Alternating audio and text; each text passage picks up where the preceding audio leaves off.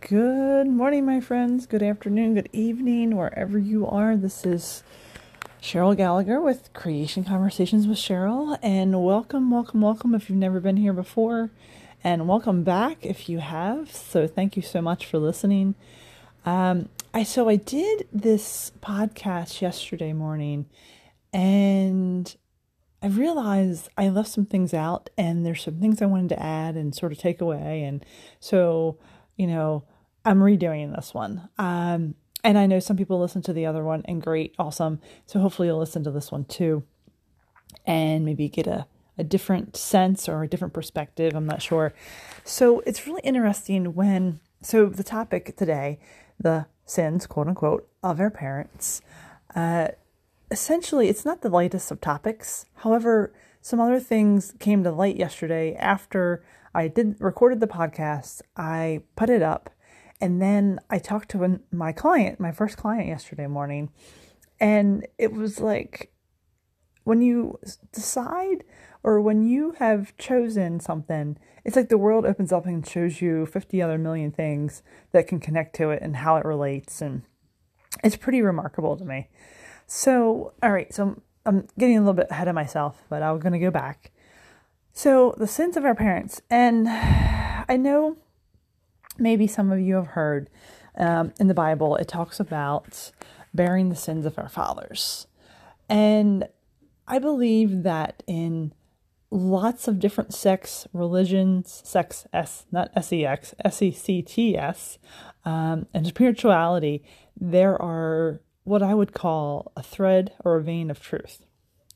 And when I recognize, for myself at least, when I recognize those similar threads throughout, I'm like, well, to me, there's an interconnectedness. There's a vein of truth here to pay attention. You would have Native American tribes on this soil spread out across the United States here. And you had similar veins or threads of truth in these tribes. Now, things might have been a little bit shifted for like the color of a direction or the animal for the directions, because they believed a lot about the four directions, the four winds. Speaking of course, east, south, north, and west, or east, south, west, and north, whatever, however you want to look at that. And it goes for me, again, it goes the same through history, and it goes the same through all these different things. Like I said, I'm curious. I like to look for things. I'm a seeker. And when I find something that's like, bang, then it hits me. And I'm like, all right, I think it's a good idea to just speak on this, to give a perspective. This is about planting a seed, maybe cracking a hole in the earth, cracking a hole in your world to help you maybe look at something a little bit differently, to see where the quote unquote sins of our parents, and you don't have to have kids also. I just want you to know, you have had parents, you don't have to have kids, but you might have kids that are adopted kids, or you might have people that are like kids to you. You're in a relationship. So there's a piece of this that will hold true for you in some regard. So back to the Bible just a little bit. The sins of our fathers go down generation to generation. And through the Native American studies I've done and through some of the other readings, I've come across a similar vein they don't call them sins. I won't say I believe in a sin, but I believe in the things that our parents have chosen, and it comes down generation to generation. And if we aren't aware, we don't recognize what we're bringing in to our life, or what the burden has been put upon us, I should say. And it's not really a burden that's put upon us, but it's just something that maybe if our parents didn't deal with, we're going to deal with it. If I myself don't choose to deal with some things, and my lessons in my life, then my children are going to bear those burdens. Yeah, they're going to bear some of those things. It just trickles down. It's a trickle effect. So let's go back and go further ahead. So yesterday morning, it's because I have some examples. And again, I was talking yesterday, and, then all of a sudden I was like, oh, and this and this and this. So I just wanted to redo this one.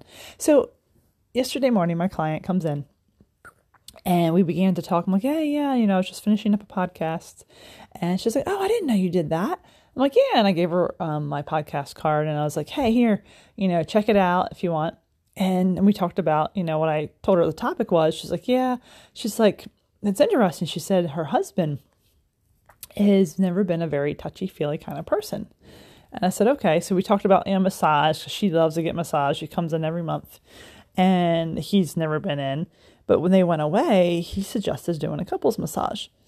And she was like, oh, okay. She was a little shocked. So he gave it a go. And she's like, oh, what'd you think? And he goes, yeah, I hated it. Meanwhile, she didn't love it, but at the same time, she, enjoyed the touch. She said it was a little bit rough. And then she just said she cheated on me. And I was like, well, it was just sort of funny. But anyway, so going back to the touch thing.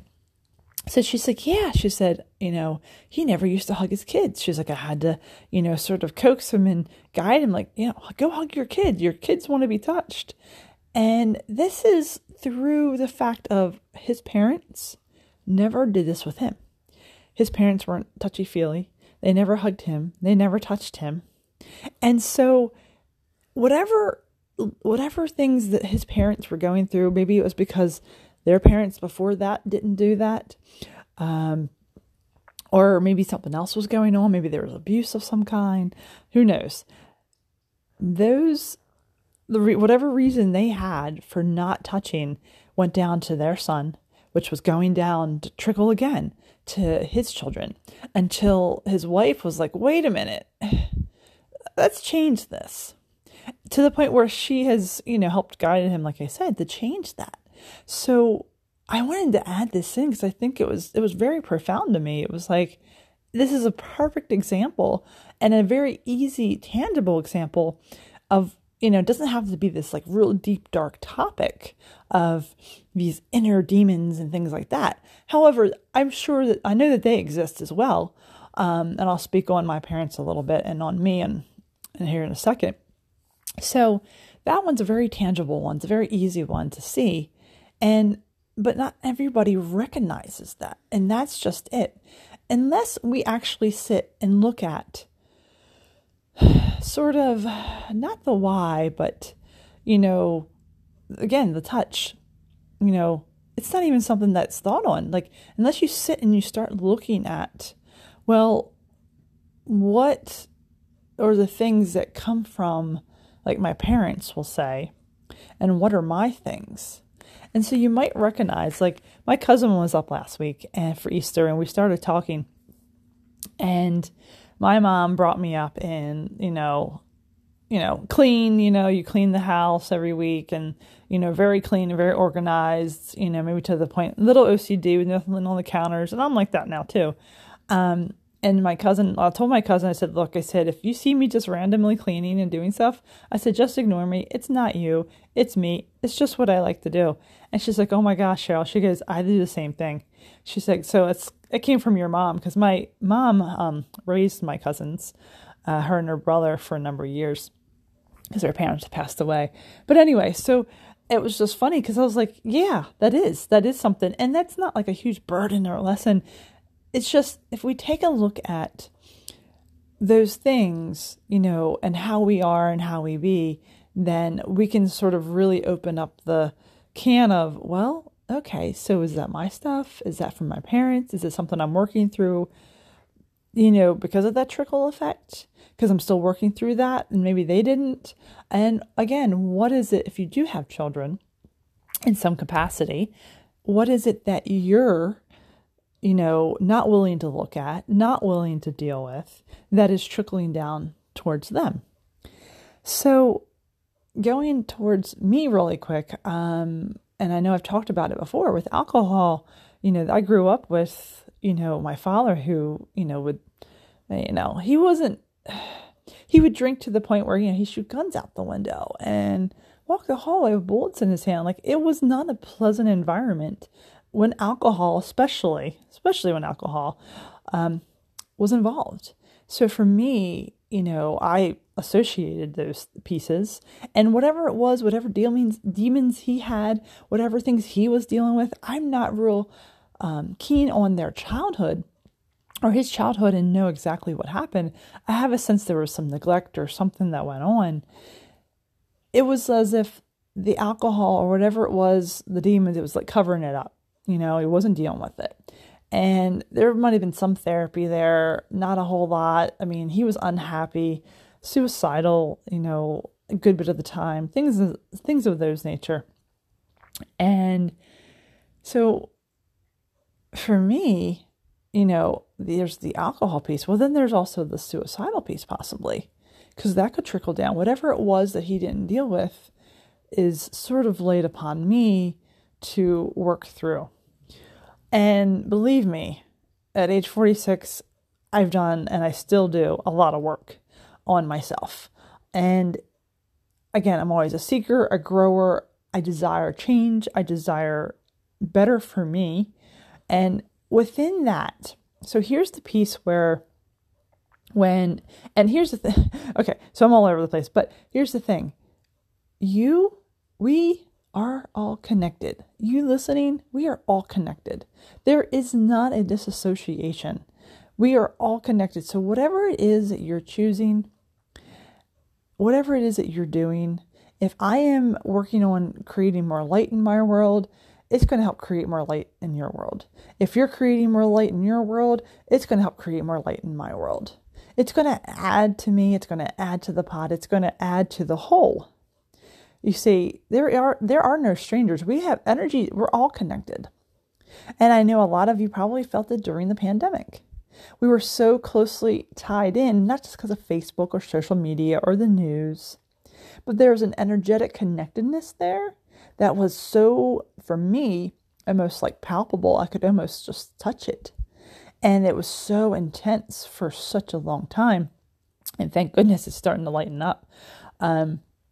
So what I'm trying to say is this is not just about the sins of our parents. This is the interconnectedness of everybody to everyone and everything. And so I just thought it was interesting to look at this piece because I've seen it in my life. So the alcohol thing. So actually what I decided to do with that piece is, you know, I just shoved it under the rug. I'm like, I'm not doing this. And yeah, I drank some, you know, senior week, you know, and prom, I had a couple of wine coolers, big deal. And then I was like, I'm not doing this. This is stupid. But was it because I wasn't doing it because it was stupid or because I didn't want to go down that path? I didn't want to open that can of worms because I knew what it could mean or what might happen. I don't want to say I was afraid, but I was like, I am not going there. All right. It's not what I wanted to do. I didn't want to look at that. So I shoved it under the rug. And for years, and then until I got to a point where, you know, I wouldn't say I was going through divorce and I was living with some friends at the time and, you know, I'd have a couple of drinks and it was not about to have fun and just enjoy and be social. It was a couple of drinks, 2 or 3 maybe, to just check out, you know, and I didn't do that often. It was like a couple of times, big deal. But I realized also that I hadn't dealt with the alcohol piece. That's not something that, you know, I had worked on. And so through that, you know, I was dating and then the next person, you know, a couple people later I dated, someone had an alcohol problem, but she used to, and then it got better and we weren't together once she was, drinking heavily, but there was still that tendency and I still noticed that and that didn't make me happy. So that didn't work out so well. And then I met someone who was able to use alcohol in a very social, fun aspect where it was once in a while, didn't have to be every night, and it wasn't a big deal. And then through that and through working all these years looking at it, I still did. It wasn't a change overnight. I realized, you know what? It's okay. Now, I'm not saying I don't like to party. I don't like to be around someone who's friggin' drunk and stupor, and that doesn't work for me. And I know that. And that, where it might have something to do with my father, partially, it also has to do with, that's just not, you know, fun for me. It's not something that I desire to spend my time with. You know, I desire, you know, more consciousness, be more aware, to be, you know, to grow. And yeah, occasional drink here and there to me now is okay. And I see that. And I have come actually a long way with that. So like I said, now I'm to the point where I would say 99.9%. It's great. I've worked through it. And that piece, that alcohol piece, at least from before with my parents, my father especially, that has shifted. So in hopes that it'll trickle down and it'll shift with my children. So speaking of that again, some time ago, I had a young lady that came to me, and a friend had referred her mom and this daughter to me to do some work. This daughter, she was wrestling with an eating disorder, and I worked on her, not as a therapist, but to do some energy work to hopefully move some things, help change some things for her while she was still doing therapy and doing other things. And because the mom had been trying a lot of stuff and nothing seemed to work. So we worked together for a little bit, did some bars, some energy work, and we talked about some different things. And one of the things that we talked about was, is it yours? You know, where did you first pick this up, this eating disorder? Like, when did that happen? And, you know, so we took a little bit of a look at that.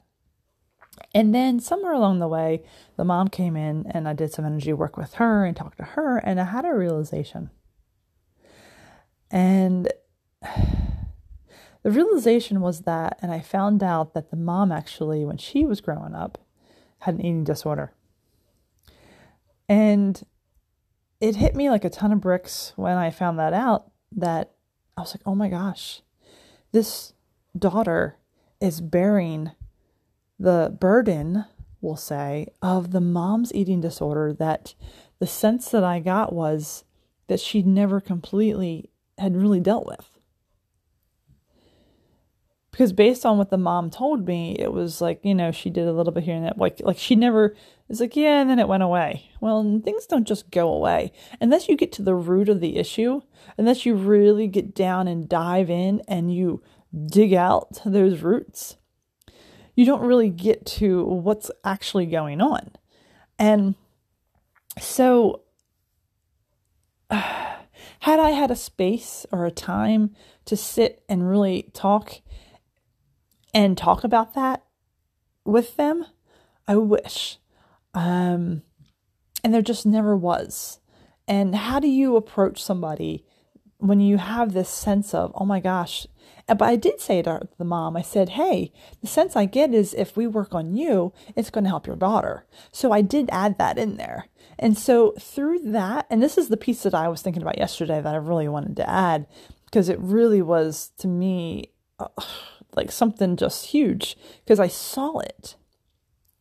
I saw where this was going down to her daughter, and then her daughter's dealing with it hardcore, you know. And like, I told the mom, like, hey, why don't you come in for some sessions and do some stuff? And she wanted to focus on her daughter, and I totally get that. At the same time, I realized if she would work on her more herself, that it was going to help her daughter. And that's why I mentioned what I did to her.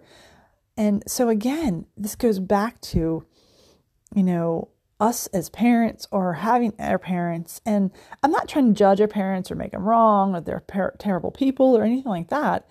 It's just, where in your life have you sort of, you know, you're caught there, things that they're doing, not caught, but like you're sort of wearing them on your shoulders, and you're dealing with it now because maybe your parents didn't fully deal with it. So until we completely clear this, until we completely do that, it's going to continue to ripple down and just go down and down and down and down. And again, it does have a interconnected effect on everything. And now let me go into that a little bit and talk about that piece. So I'm going to bring up alcohol again, only because it's really been, you know, in my face, in the sense that, you know, what I've dealt with in my past with my parents, and then, you know, some pieces now. So I guess it was been about almost a month ago now, right around St. Patrick's Day. Huh. major drinking day, right? So that was a Wednesday this year. And then a few days prior, a Sunday, that weekend I had, like on Friday, I had a drink. Saturday, I had a drink. No, I'm not a drink, one drink. And then Sunday, I kind of wanted a drink, but like I wrestled with myself. It was like, oh God, I'm thinking I want to drink, but I don't want to drink. And I'm going back and forth. And I'm like, what's happening? Like, do I have a problem with this? Do I not have a problem? I didn't think I had a problem with this. I'm pretty sure I don't have a problem with this, but it feels like I have a problem with this right now. And so I decided not to have a drink that Sunday. Or did I? I can't really remember. I just remember that wrestling match I did in my head going, oh my God, do I have an issue with alcohol now? Because it's my third night and I shouldn't have a drink. And I went into that a little bit.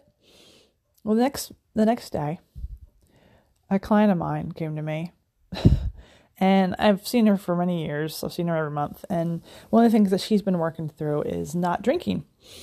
And wanting to drink less, you know, like she may have a glass of wine or something at night or two, you know, just kind of relax, you know, after the kids go to bed or maybe with dinner or whatever. But it's just that's sort of her peace of mind or whatever, however she uses it.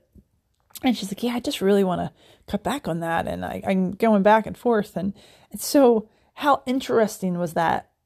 Was I picking up that with her? Was she wrestling on that on Sunday? A little bit? Was I already picking up? So this happens sometimes too. I notice with my clients that come in the next day, maybe in 2 days, I'll start to pick up on them. My connectedness gets a little bit stronger. And so the sense I got was that, oh my gosh, I didn't realize that day, the next day, I didn't realize until maybe Tuesday or Wednesday, oh my gosh, was I picking up her stuff too?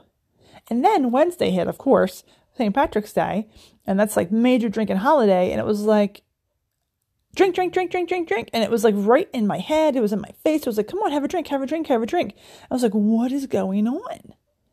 And then I was like, oh, none of this is my stuff. This is not even mine. So this is where the interconnectedness and the sense of yourself, even though we have a sense of self, but we're connected to everything, but you know, it's actually not what you desire, but you're connected to everything. So you're picking up everyone's stuff. So you feel like it's yours. And then once you realize, oh, okay, this is actually, I'm just picking this up from, you know, all the people that are out there drinking and partying and having a good time. Okay, cool. And then you go, do I really desire that? Is that really my stuff? And then I realize, okay, it's not. So I don't think I had a drink on St. Patrick's Day. I'm pretty sure I didn't. And then by Thursday, the next morning, guess what? It was completely gone, all of it.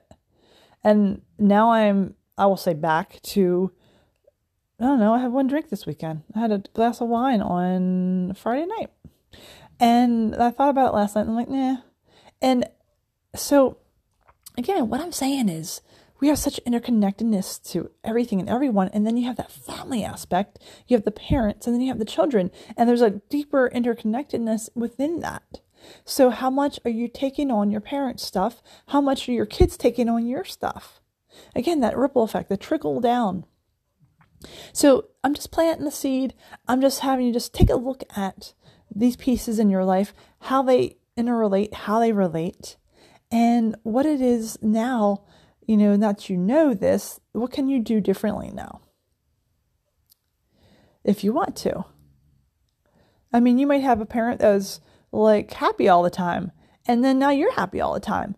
You might not want to get rid of that. I wouldn't want to get rid of that. That'd be great. Or, you know, something wonderful like, hey, cool.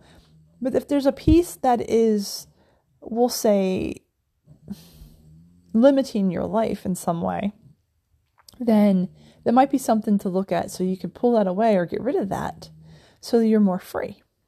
So this is all about freedom. All these podcasts is about to have freedom to create more in your world.